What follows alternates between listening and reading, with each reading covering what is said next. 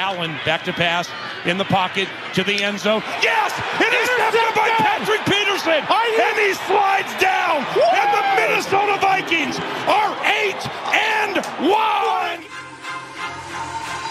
The best endings are the ones that had no business being endings in the first place.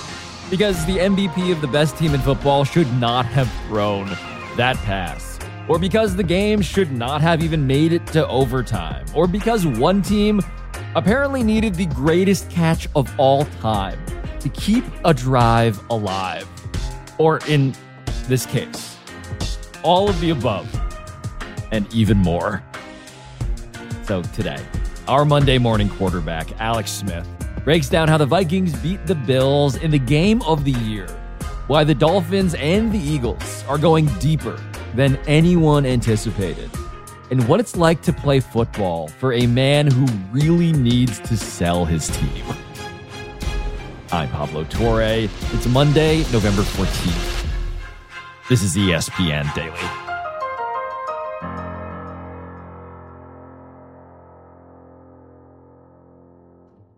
So, Alex Smith, I do not consider you a person with an especially foul mouth, but 4:14 p.m. Eastern, you text me the following quote: "Holy f- three exclamation points!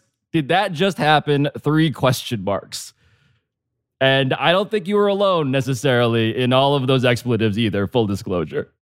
Well, first off, Pablo, you know, obviously we got we got to hang a little more face to face and not on these uh, you know zooms recordings to so you can get the full experience of my profanity fair and uh you know um but the, the crazy part looking back at that text pablo i thought that was the ball game when i sent that right like game Yes. over it had already been maybe the game of the year there, there were still like th- three possessions after that uh back and forth and, and a lot of football just an unbelievable football game an ending that like you couldn't. I mean, if if you tried to write it, someone would tell you you were making it up. It was uh, it was you know cheesy, unrealistic. Like I, I just couldn't believe the play after play. They just kept one upping each other uh, down down to the end, and uh, just unbelievable to see Minnesota go in there and get that win somehow. I, I just time and time again, it seemed like it was stacked up against them, and they they found a way to make a play. Yeah, I mean, that text from you could have, in retrospect, I had to figure out, like, okay, when did that happen? Because it could have described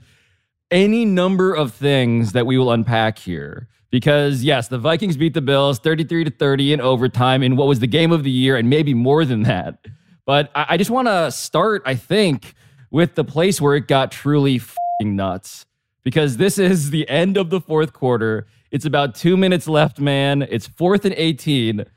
And Justin Jefferson does this. Kirk back to pass. He's going to heave one to JJ to the right. Jefferson leaps to catch it, and he caught it at the Bills 40. what a grab! Are you kidding me with that catch, JJ?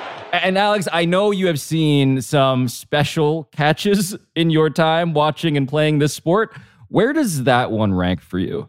Yeah, I mean, I think we've kind of grown accustomed to s- the, talent at the receiver position across the NFL, especially the last several years, is just so unreal. What these guys can do with the hand-eye coordination and on the sideline with their footwork at the same time, guys that have really trained and mastered that that ability and that tool set. But but what Justin Jefferson did in this situation, I mean, fourth and eighteen, Pablo, the game was over at this point Mm-hmm. and Kirk Cousins throws it up to his guy and overthrows him. For everybody out there, he Yes. overthrows him. So he's got Justin Jefferson on this deep corner route to the right, and he overthrows him by a couple yards. And the free safety to that side of the field for the Bills elevates up with two hands. It's like it's going to be, a, I mean, the easiest interception of his life. And Justin Jefferson can't go up with two hands. I mean, just it's like a desperation paw, one arm he throws up and and gets his mitt on the ball and somehow out of like sheer will and competitiveness wrestles this away from the safety with one arm I've as never he's like seen this four feet in before. the air. Yeah, he's like four feet in the air, falling down on his back, and he somehow the ball doesn't touch the ground, and he wrestles this away with one arm. It was, I, it's one of the greatest catches I've ever seen, flat out. Given the gravity of the situation, fourth and 18 for the game, got to have it, throw it up. And then, like I said, the acrobatics of it, the sheer will, like the, he, he, came down with this and wrestled it away from him. Uh, the degree of difficulty, yes, all of it, the physics of it doesn't make sense. It does not make sense even on the replay on the 50th time rewatching it. Yeah, I mean, I think the only catch that for me that comes to mind out of is is like the David Tyree catch. And I mean, they don't win the game. Like I, they go on to win right after I said that text, and again, the what ensued in overtime. But it, it hit me after the game, like they don't win that game if he doesn't come down with that, right? The, the game's over at that point, and correct. Kind of highlighted obviously a spectacular day that he had, and all the receivers put on show. You know, his counterpart on the other side, Stefon Diggs, had a really impressive one-handed catch earlier in the game, and and uh, Justin Jefferson uh, outdid him today. That was it was unbelievable to watch. Yeah, we'll get to Justin Jefferson's day in full in a second here, but as you alluded to, right? Like this is how this game continues. And so the Vikings drive is alive. They've converted. They have a first down. They set up in the red zone now. They need a touchdown to win because their kicker had missed this extra point earlier in the game. And the Bills, the Bills defense to their credit here. I mean, they make a stand. They make a goal line stand. They stop the Vikings, Alex, on fourth and inches. And this now feels obviously, this obviously is how the game ends, right? Bills win. Here we go. Except. Yeah, second time. Yeah. It's the second time. It's game over now. It's really game over. You know, they lucked out with the Jefferson catch, and now the game is really over. And I really wanted to send another text which said, would have said, QB sneaks, Pablo. Like, I hate quarterback sneaks. You do. I mean, here they are. They've gotten all the way down. They throw a ball, another ball to Justin Jefferson, which gets reviewed, and they're on the six inch line going in. And and don't get me wrong, there's a place for QB sneaks, but I get it when it's Cam Newton or or even Josh Allen on the other side of the field, but like Kirk Cousins isn't exactly a power forward. No. And these are things that you just he do, we don't practice. You don't practice these, Pablo. Like you do them in walkthroughs. They're a joke. You're They're a so joke. mad. And, and and you're playing like right into the strength of the Bills, which is their D line. The whole world knew they were QB sneaking. I hated it. I mean, you got Dalvin Cook, who's one of the best running backs in football. You, you could have done a thousand other things, and I just hate. I, I, I hated it. I hated it, Pablo. You are a politician with a single issue that you are campaigning on. No more QB sneaks. Well, he has a ton of strengths. Kirk Cousins, man, was tough today. He took some shots. Like he was under duress. I think he had to throw it 50 something times today, Mhm. and he was getting hit all day in his ribs and kept standing in there and making big throws. But QB sneaking is not one of his strengths. I mean, he I don't not sure he weighs 200 pounds. and like asking him to do this. Anyway, my rant, I'll have to end my rant because he he got stuffed. And I thought the game was over. Yes. So this is right. Okay. So this is where the Bills, of course, they get the ball back. All they got to do is kill clock. They're on their own one half yard line. Yep. And then this happens. Josh Allen puts Gabe Davis in motion, and Davis is behind Allen, and he tried to push him. He didn't get out of there. He didn't get out. He did not get out. That's a safety. Give it to us. Give us the safety. Look at what's taking so long. Oh, the ball came out. Touchdown! Yes, the Are you Vikings. kidding me? The Vikings are going to win. Are you kidding me? Yes, drop that ball, Josh Allen. That ball came loose. And, and this this is where you texted the text. This is where holy f- did that just happen? Oh, that's right. happened, There we go. Right now we're at the point. What did happen here, Alex? Explain this center quarterback exchange in this specific context in what Josh Allen now was trying to do on his own end of things. Yeah, the Bills the Bills in this situation really are limited. They don't have a thousand options. When you're on your one foot line, literally, you either try to QB sneak it to get a yard or two, or you got to run like a sprint out. But they're trying to kill the clock, right? The game's over, so they're not going to throw the football or, or at least take the shot down the field. And they do. They do have a 245 pound quarterback. So QB sneak seems like a, a really great call. Well, again, the whole world knows it. The entire Vikings defense knows it as well. So they're all up in there. Every D lineman is in a four point stance about six inches off the ground because the low man wins in these. And Josh Allen and Mitch Morse, they they don't connect on this snap, right? And it's again, I go back to this. You just don't practice these. Quarterbacks wear these bright yellow jerseys in practice. We're untouchable.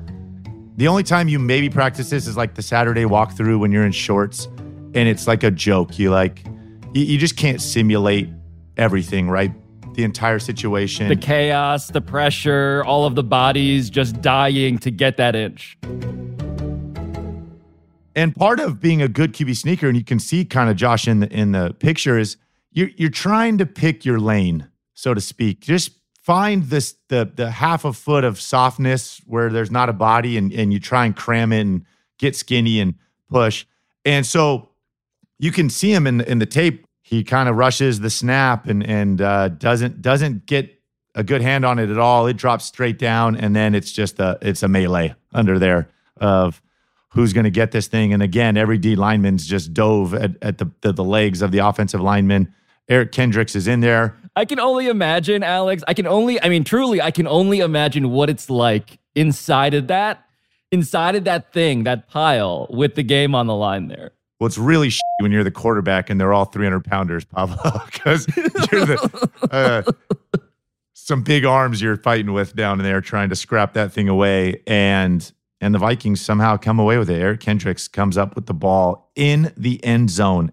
But I liked the call. I thought it was a great call. You got again, you got Josh Allen, who's who's from a physical standpoint one of the biggest QBs in the NFL, and and uh, to let him kind of wedge it out of there and get the win, I think you take that every day of the week. And it was just a freak, freak thing, and cost him, cost him. But the story continues, Pablo. As as bizarre no, as it even is I mean, retelling uh, this, the game wasn't over because Josh Allen's. I know he's a monster and he every every time every time it's like well and that's and that's that except the vikings right like except there were 40, oh my 40 God. So seconds left and and josh allen you know exactly 41 seconds precisely right the the vikings are now up because they fell on the ball or they rather fought everybody in that pile to fall on the ball to go up 30 to 27 41 seconds left they scramble down the field. They manage to get all the way down there against what looks like a prevent defense. And Tyler Bass, the Bills kicker, kicks the field goal to tie it.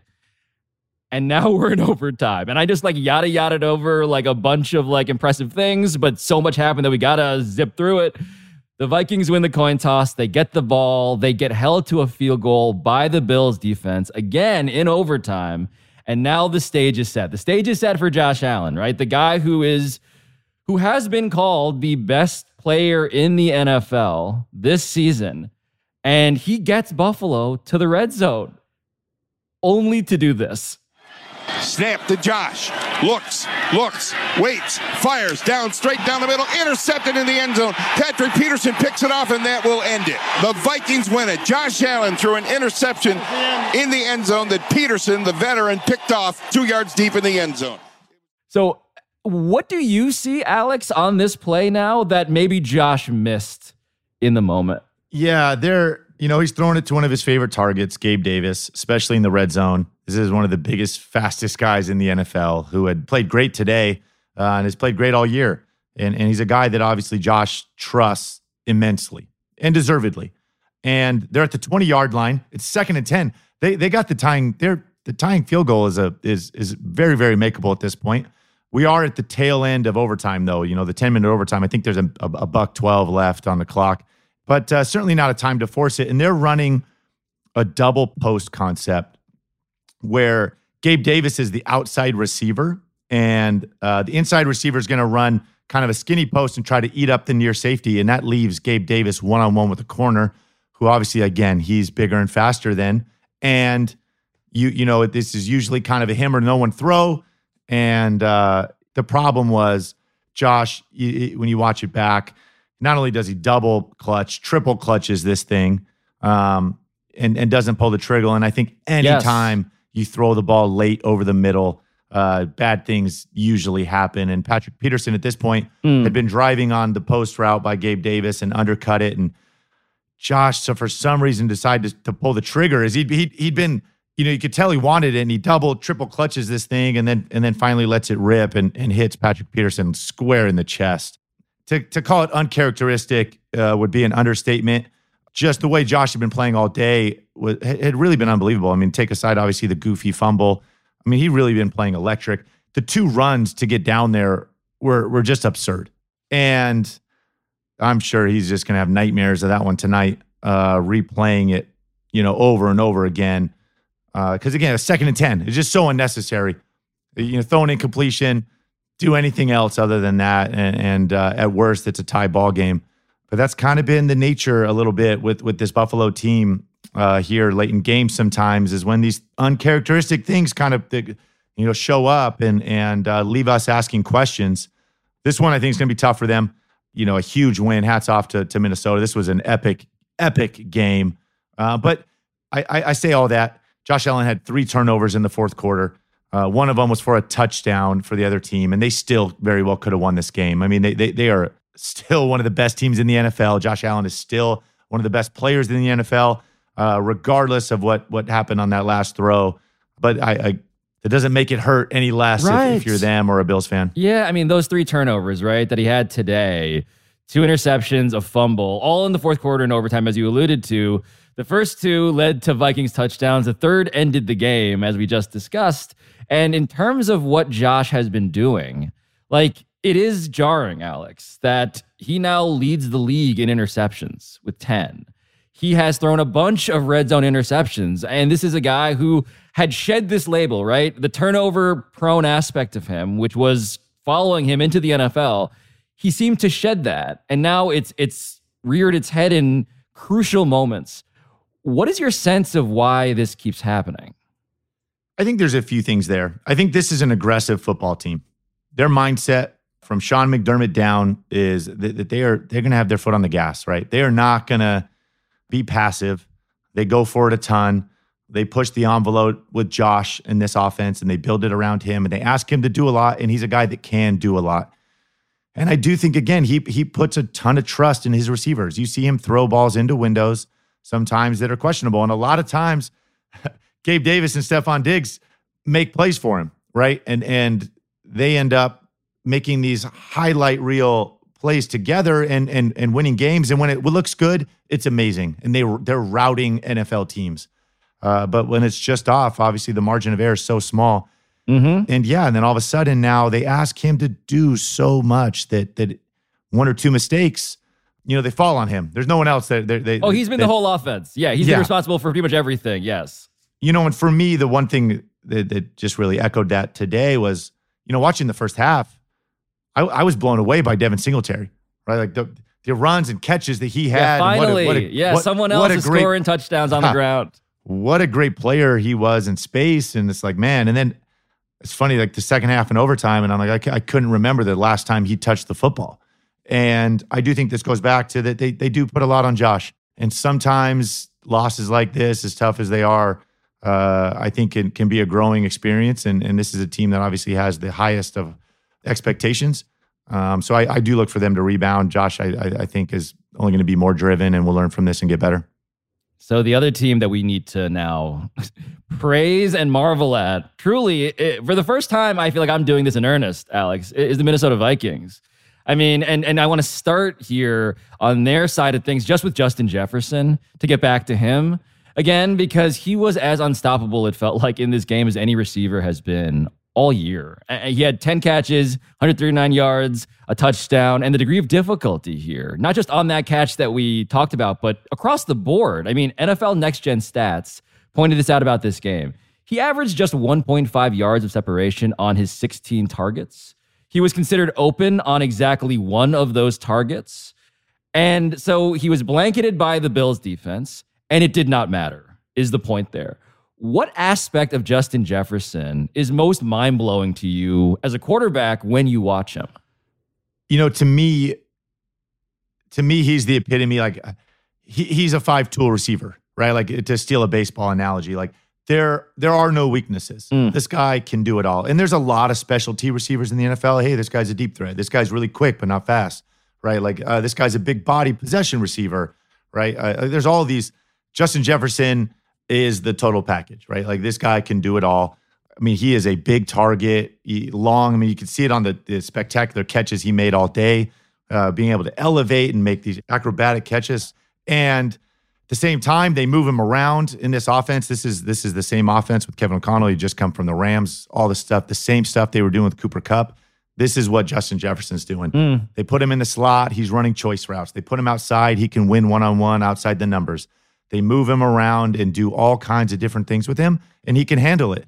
And I think when you take that on and you have a creative, obviously, uh, offense that that's willing to move you around, you have a, a quarterback that is certainly trusts you, and obviously with the stats you just said, willing to throw the ball to you even when you're covered because he's going to make it right. And I, I, I just watching him again, I just really that's like what comes to mind. Like this guy can do it all, and they, and they they do move him around. The best example for me, obviously, with Cooper Kupp last year, kind of winning the triple crown of receiving in this same system, and really this is uh, Justin Jefferson's doing the same things, um, and in some aspects can maybe even do a little more, you know, in a one-on-one scenario, split outside the numbers. But uh, again, how do you take him away? You just never know where he's going to be, right? They're moving him around constantly. He's motioning. He's such a threat in in all facets and situations of the game.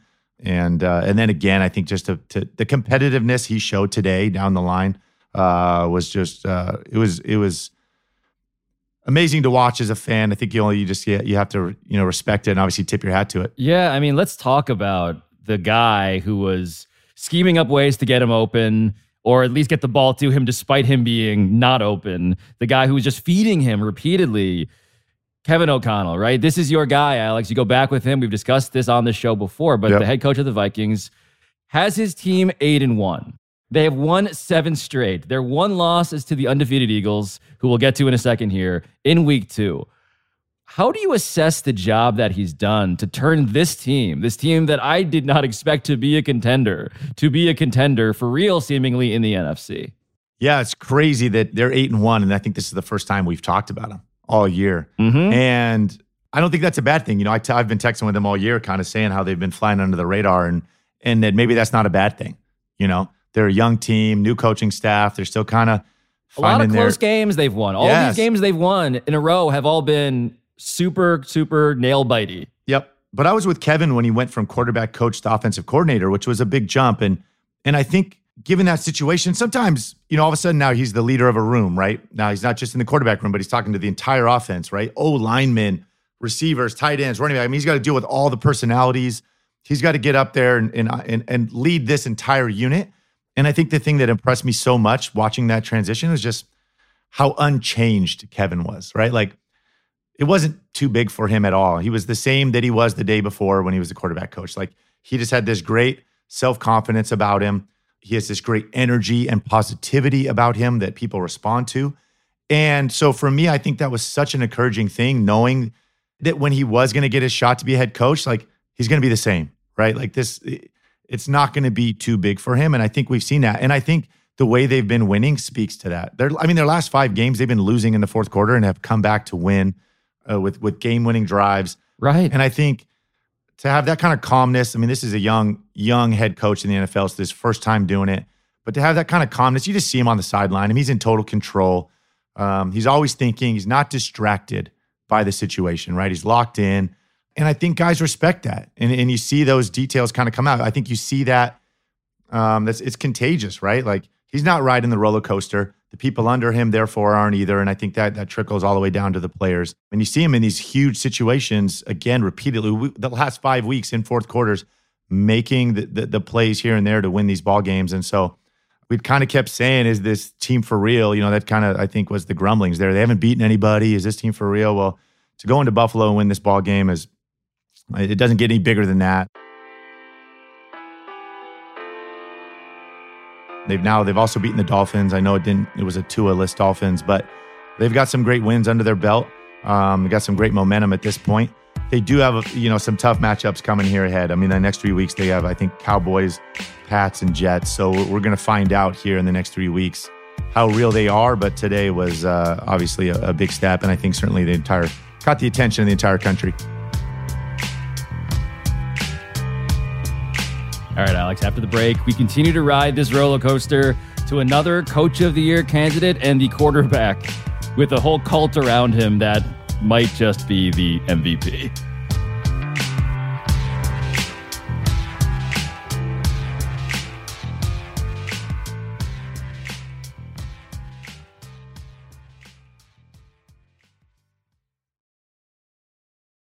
Passion, drive, and patience. The formula for winning championships is also what keeps your ride or die alive. eBay Motors has everything you need to maintain your vehicle and level it up to peak performance superchargers, roof racks, exhaust kits, LED headlights, and more. Whether you're into speed, power, or style, eBay Motors has you covered. With over 122 million parts for your number one ride or die, you'll always find exactly what you're looking for. And with eBay Guaranteed Fit, your part is guaranteed to fit your ride every time or your money back. Because with eBay Motors, you're burning rubber, not cash. With all the parts you need at the prices you want, it's easy to make your car the MVP and bring home some huge wins.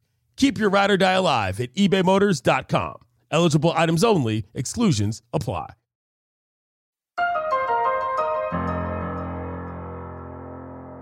So, Alex, we now need to discuss a team that we've discussed a lot this year, more than I ever thought we would, but now in a jarring context in a different way, because this is the Miami Dolphins in first place in the AFC East now.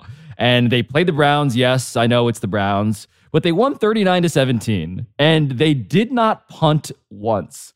Okay. This is the first time they've done that since 2003. And since Tua Tagovailoa, their quarterback, returned from the concussion protocol. The guy has 10 touchdowns, no interceptions, and today, very audible MVP chants raining down on him from the stands. And so to catch everybody up, these Dolphins are 7 and 0 when he plays the full game and 0 3 when Tua does not. So, what is making Tua so successful in his return here, picking back up and even exceeding the pace that he had set? I mean, he, he's playing quarterback at a high level, Pablo. There, there is no there's no gimmicks here. There is no system. Um, you know, like he he is. I mean, he is dealing back there. I mean, he is um, playing football, playing the quarterback position at an extremely high level. Uh, when, you, when you just look at the numbers, they're off the charts. I mean, I think he's number one or top three in every major category in the NFL. Mm-hmm. And we saw what the three weeks looked like without him, right? Uh, we the 0 and 3. This was not the same football team regardless that hey, yes, they have a great head coach that's that's incredibly creative, and yes, they have Tyreek Hill and Jaylen Waddle and all these weapons, but they went 0 and 3 when Tua was not playing. Like, let's be very clear about this. And they are 7 and 0 when he plays. They dismantled the Browns today. I mean, very rarely in the NFL do we see games like that. I mean, and the Browns are a quality football team. This is this wasn't a rebuild team with a rookie quarterback that they did this to. I mean, this is a good football team that won last week and beat the Bengals and they absolutely dismantled them. You said it; they didn't even punt today. Uh, 500 yards of offense. I mean, it was they they were doing what they wanted with this football team. It was it was almost high schoolish Mm. to put a adjective to it. And Yeah. he's at the center of it. I mean, I, there's nothing else you can say. I, for all the haters out there that that that want to talk about this, like it's it's it's real. He's doing it, and you know, quarterback is such a position like you're so dependent on the people around you. Like you, you just are. That's the facts, and and uh, you got to have decent pieces around you to even have a chance. And for me, it's just funny to even see like the last five six years of Tua's career. Like he was the guy when he came into college, you know, when he was subbing in for Jalen Hurts, that this was the guy that was going to push it downfield. This was like his greatest best ability, right? Like in college, like he was the guy that was going to come in and sling it all over the place. Yes, he was playing good, good players and you know in a good system, but all of a sudden he gets drafted to Miami. They're rebuilding. They have defensive head coach. He's had three coordinators in three years, I think. And all of a sudden it's like, well, he can't do it. He can't throw it downfield. He's limited, right? Like all these the, the rumblings and you know here we are. He gets he gets put in good situations this year right? New system that again we talked about. Mike mcdaniel's coming in and, and really creative and uh, aggressive and, and building this around tua and they make the huge trade and go get tyreek. Obviously jaylen waddle's uh, coming along in his career. And I, I think what we're you're you're seeing when you put those pieces around him and and uh, building this around a guy that you invested a, a top pick in, uh, and you're seeing him kind of take flight. And and he's certainly, I think, put his name up in the upper echelon of QB certainly this year. One thing that has been really eye opening watching Tua throughout this whole season has been his ability to get the ball downfield. I mean, he came into this game leading the league in yards per pass attempt, and not just like, you know, yards after the catch stuff. He was leading the league in air yards per pass attempt as well. And I want to take your temperature on this because in 2017, for people who don't appreciate your history, when you were on the Chiefs, Pro Football Focus had you rated as the most accurate deep ball thrower in the NFL that year.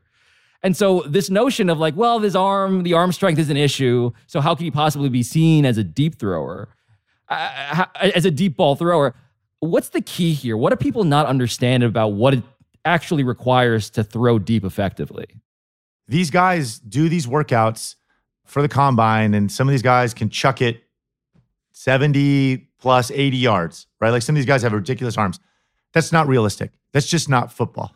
There's no offensive line in football that lets you drop back and throw it 80 yards. There's no receivers that can run that fast. And that's that's just not arm strength has uh, is just such a small component of being I, I think a good passer of the football, whether it be short or intermediate or down the field. And there's a lot that goes into it. I think for one is certainly the guys you're throwing to, right? I mean, that is part of this. It, it's hard to be a great deep ball thrower if you got a, guys that, that can't run or aren't big or can't play a football down the field. And I think the one, certainly the commonality that Tua and I share in this regard is that 2017 season was also Tyreek's first season playing receiver. Yes. Uh, full time. And, you know, when you have a guy like that, he makes it easy. You know, um, he does. He, he, you just, you have the green light a lot to take a shot with him. And, he puts defenders in such panic. And so oftentimes it's such a safe environment to throw the ball downfield that, that it gives you even more confidence as a quarterback. And so you certainly are willing to take more risk and give him more opportunities because he's earned that. The other thing with I think throwing the deep ball is is obviously timing and accuracy. It's far more important when you're throwing these balls and, and where they're where they're coming down and hitting receivers. And for me, I'm reminded of at the tail end of his career in Denver was Peyton Manning right? And, and, and certainly the last couple years there, a little bit of a decline in arm strength. And, and I'll never forget that he was like completing these fade routes to Demaryius Thomas uh, and Emmanuel Sanders at like a ridiculous clip. But we we actually did a study on him in Kansas City, and I'll never forget. Like he was completing them at like 22 yards downfield on average. 22 yards. He's throwing a go ball in the middle of the field and hitting him 22 yards downfield. And so I think so many people get caught up and it looks great when, you know, the ball goes out of the screen on TV and, you know, it's 60, 70 yards downfield. But uh, the reality is that's that's few and far between those opportunities. And, and the vast majority of them come in a range that every NFL quarterback can throw in, oftentimes under 50 yards. And again, it does come back to the timing and accuracy of these balls when you're letting them go, where they're hitting the receiver. And I certainly, certainly, we're seeing Tua get back to that. We saw it in college. This was a great ability of his to push the ball downfield. And certainly this year with Tyreek and this offense, that you're seeing it again. Yeah. Can you take us inside? This is just, I guess, more of a general survey. And you've apparently studied this stuff during your career in the NFL, studied other quarterbacks and how they pull it off. Take us inside, like, the optimal play call here, like the art of it, the step by step of when a deep pass is most perfectly executed. Like give us the conditions give us just what we don't see from the outside. Because it looks like yeah oh look there's the ball that goes off the screen as you said. That looks like a good one. But yes. clearly there's a lot more underneath the hood. Yeah no no doubt. And so certainly i think if, if you don't have if you don't have a talent outside at, at the receiver position to that is a deep threat you you have to scheme something open, mm. right? You have to scheme explosive plays and deep balls, and oftentimes it comes in the form of big play action passes, misdirection, right? Like crossing routes and layered routes, and and and that's really how you have to do it. And almost every offense in the NFL throws some form of these. Some are better at them than others. You know, you kind of think of some of the you know the the Shanahan type offense, where certainly Mike McDaniel's came from. They're very good at this, getting slipping tight ends downfield like Kittle and getting them open. However, there's also just the element of the old, the, the most basic play in football, which is just a go ball. And with a guy like Tyreek, like you, you don't have to get crazy exotic and creative or a post route, right? Like two of the the, the most old fashioned routes in in football. And with a guy like him, at any at any moment, if you catch a safety cheating, um, if you catch a corner squatting, uh, you, you just put the ball up because all it takes is is half a second of indecision by the corner or one misstep by a safety, and that mistake with a guy like that is is all you need. But when you mention like a uh, a cornerback squatting or a safety just like being a beat off, explain what that means in real terms because I know when I watch a football game, I'm not picking that up. So like what are you seeing? What does it look like in your mind? Like how big an opening is that really in in practical terms? Oh, at the NFL level, it's small. Like when you see it, because again, this comes back to the timing. Like you got to throw it so early, right? Like the, the, it, there's such a steady progression. Like in in in high school like guys are so open and you can wait for them to be open and you can even be late and still throw them the football and be okay. And then in college, it's a little bit, but you you can still very much see guys open and throw it to them. That's just not that's just not the reality in the NFL. Like you're throwing a ball well before he ever becomes open and you're anticipating it and you're looking for cues and and little tidbits here or there of information to help you pull the trigger um, decisively. And really, I'm locked in on the secondary members, right? As you scan the field, I'm, I'm looking at the corners. Are they pressed? Are they off? What kind of technique are they playing? Mm. Are their hmm. eyes on me? Are their eyes on the receiver? And then I'm finding these safeties, right? Like, what's their depth? Where are they at? What are the, you know? And there is a relationship with the linebackers. You know, if the linebackers are bumped over or not, if a safety is going to drop in the box, there's tells like that that can help you. But again, if I got Tyreek on a go ball, right, and I and I look over and I got a corner within 10, 12 yards, like in safety in the middle of the field, like that's one on one situation. I'm I'm going to pull the trigger. Or if they're in a two high safety and and they're shallow, and I got Tyreek on a post that's going to go over the top, you know, and we run a little any kind of play action fake that holds that safety. All you're looking for is for, again for him just to hesitate, hesitate a second, and and the ball's coming up. And if you were to pause the tape when the ball comes up, yeah, like Tyreek's got his head down and is maybe barely even broke to the post, and the ball is going up with air, but you you pause it when he catches it, and all of a sudden he's got eight yards of separation on the guy, and it looks wide open. But like that's just not the case of when you're throwing these and and uh, the reality of the NFL because the the timing of a pocket and getting the ball out on time. But yeah, th- that's what it's like with a guy like that, and certainly down there in Miami, they have a couple of them. You just you're just looking. Just give me a reason, Pablo. give me a reason to take a shot, and uh, and that's fun. You, that's what it's. You know, playing football and playing quarterback, like that's when it's fun. Let me tell you yeah, when it's yeah. not fun is the opposite of that. when you're throwing to guys that you don't that you don't feel great about in a scheme that you don't feel great about, and you're the guy out there with the ball. So Tua certainly has lived both of those in his short career. Uh, yeah, fun to see where he's at right now.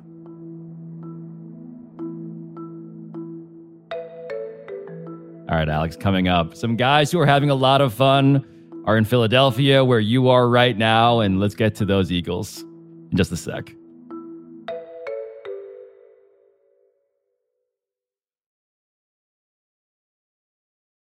Now let's talk about the play of the week. The pressure to follow up Hypnotic and Cognac weighing heavy on the team. Hypnotic was in the cup, blue, and ready for the play. And boom, Añejo Tequila came in with the smooth assist to Hypnotic's tropical fruit finish. Shaken, strained, poured. It was green and good. The playmaking splash shifted the tempo. Another great cocktail from the Hypnotic team. Every season is Hypnotic and Tequila season. Hypnotic Liqueur, Bardstown, Kentucky, 17% alcohol by volume. Hypnotic reminds you to think wisely, drink wisely. Vivid Seats wants to get you to the games you love this spring. Experience every pitch, assist, and game winning shot live and in person. And the best part? Each transaction is a step toward a free 11th ticket with Vivid Seats rewards. Score unbeatable perks like free tickets, surprise seat upgrades, and annual birthday deals. As the official ticketing partner of ESPN, Vivid Seats is offering you $20 off your first $200 ticket purchase with code DAILY. That's code DAILY. Visit vividseats.com or download the app today. Vivid Seats. Experience it live. So, Alex, we are now in the NFC East. We're now in your old neighborhood. And I want to acknowledge the fact that the Cowboys just lost to the Packers in overtime. They are now six and three. They're behind the Giants, who are seven and two, who are behind the Eagles, who are eight and zero. Oh. And those Eagles are playing the Commanders, your old team, who are four and five on Monday Night Football. And you're in Philly right now, man. Uh, the Eagles, like, are they just obviously the best team in the NFC to you? What do you see when you see these Eagles? It's the best division in football, Pablo. Just real quick. it seems like light ages ago that I, you know, won the division. It was seven and nine record. That's right. to answer your question, I kind of felt like the Eagles a little bit were like the Vikings. Like, yeah, they were winning these games, but like, were they for real? Who have they beaten? It was kind of this, we're just waiting for the shoe to drop. And I couldn't be, you know, having watched more and more of them, especially leading up to this week, I wouldn't be shocked if they did run the table. Mm. They are made up that way. I think from top to bottom, like you look at what Howie Roseman has done from a GM's perspective and like how he's put this team together, like th- there there aren't many weaknesses. The trade to go get AJ Brown, um, the signing of James Bradberry, like the draft picks, like they they've done a great job. Um, you look at what Nick Sirianni's done in building this thing around Jalen Hurts, and I think he certainly deserves to be in the conversation for Coach of the Year. And then Jalen, Yeah. Didn't see it coming, man. and it's it's no gimmick. It's the real deal. He he is incredibly tough to defend. He can do it all. I think what he's done with throwing the football from the pocket this year, just seeing him throw in rhythm and on time. Again, come back to that timing um, and anticipating. Um, he's really kind of taking that to the next level. And then just what obviously he's an extremely gifted runner of the football, and they build it around him. They have done such an amazing job of building this kind of QB centric offense, and it's a nightmare to defend, right? Let alone their personnel and the playmakers. They they've got, uh, you know, you look on both sides of the ball uh, at the line of scrimmage, offensive and defensive lines, some of the best in football. So I, I, I they're the, they're the real deal. Now, will they? Who knows? It's the NFL. There's obviously an emotional side to this, getting up every single week, right? The margin of error is small, but I, this is a team. I, I I don't think they've trailed in the second half of any game this year so far, right? Like that's how dominant they have been, and it's almost like they're just kind of going about their business, just routine win after routine win. Pablo, it's like, it's like they don't even need the extraordinary, and I, I think in some ways that uh, that's a big compliment when you're talking about playing an NFL uh, schedule week in and week out. And if you're wondering what running the table, as he just said, actually looks like, it means beating the Commanders, it means beating the Colts, the Packers, the Titans, the Giants, the Bears, the Cowboys, the Saints, and the Giants again. All of which seems doable. All of which seems like, yes, history might be within their grasp, Alex. And again, I, I wouldn't be shocked if they do it. And for me, it's it's uh, you know obviously fun to talk about. Obviously, there's a lot of football left, so it's you know extremely speculative. But you start thinking about is it even a good thing for them, Mm. right? Like this is a team that they haven't even really been in close games. They haven't been in a back and forth fourth quarter. They haven't been in a shootout. They've kind of again been winning pretty routinely and, and walking away in these second halves. And so I think there's sometimes there's an element for a team that's kind of been through the fire, so to speak. And there's a toughness when you come out of that. And I think that's the one thing we haven't seen from this team. Well, let's talk about a different sort of fire, the utter garbage fire that has been the Washington football team, the franchise, Alex. I mean, this is a team that you were on the inside of as quarterback. Yep. You have a lot of history with this team. And Dan Snyder, the owner of this team, I mean, we've covered this story on ESPN Daily through an investigative lens repeatedly now. Yep. There are rumors now, finally, that Dan Snyder could be selling the team amid all of the misconduct and allegations that are serious and disgusting. What is what is your sense of what it's like to play on this team as all of this stuff is happening? What's your perspective on the story generally, as someone who's actually been inside of the building? Yeah, I mean, I got a lot. There's a lot there, obviously, and uh, I grapple with a lot of it. Obviously, as as, former player, and and those are certainly a bunch of my uh, good friends in that locker room. And I think having been there for three years and and lived in DC and worn the uniform, and it's a fan base and a history that uh, is second to none when it comes to loyalty and history and, and I mean that in, in such a, a, a positive way. And, and I think to see what's gone on, certainly the last 10, 15 years, though, has, has really tarnished that, has tarnished that legacy of the team. And as a player, you know, when you're there, as players, we talk often about eliminating distractions, right? There's a lot of noise around NFL teams, every NFL team, right? The media, the coverage, the week to week, the ups and downs. Sure. There's just a lot of distractions out there. And then there's also as we preach this as players and certainly coaches preach it too, we're really kind of talking about the locker room. I mean, oftentimes the distractions can come from from the you know some of the knuckleheads in there, and we can be our own worst enemies sometimes.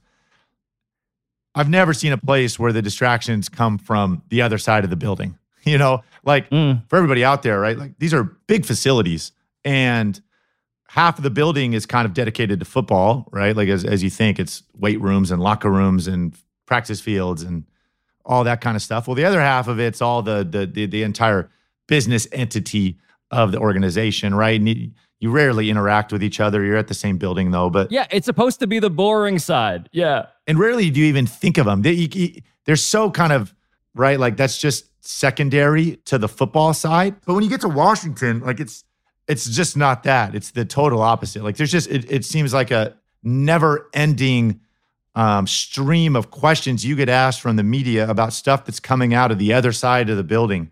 This never ending distraction, and then it's hard too with the fan base because they're a fan base that wants so bad to support you as a player but they also have such a hard time with the owner and have had such a hard time with the owner and ownership. So there's this like split dilemma, right? They don't they don't want to come support you at FedEx Field, right? It's probably the worst game day experience in the in the country, Right. you know. But they it's not that they don't love you as a player, and that not that they don't love their team, uh, because they do. But it's just been such a again like a so it's hard. And then as a player, you're thrust into that. Half the time, you're not really even from there. You you're in the middle of it. You're trying to dissect it. You're just trying to win ball games and play your best. So it's it's hard. And to say all that, it's it's there. You can't eliminate it. It's too loud. It's it is. It's it's distracting.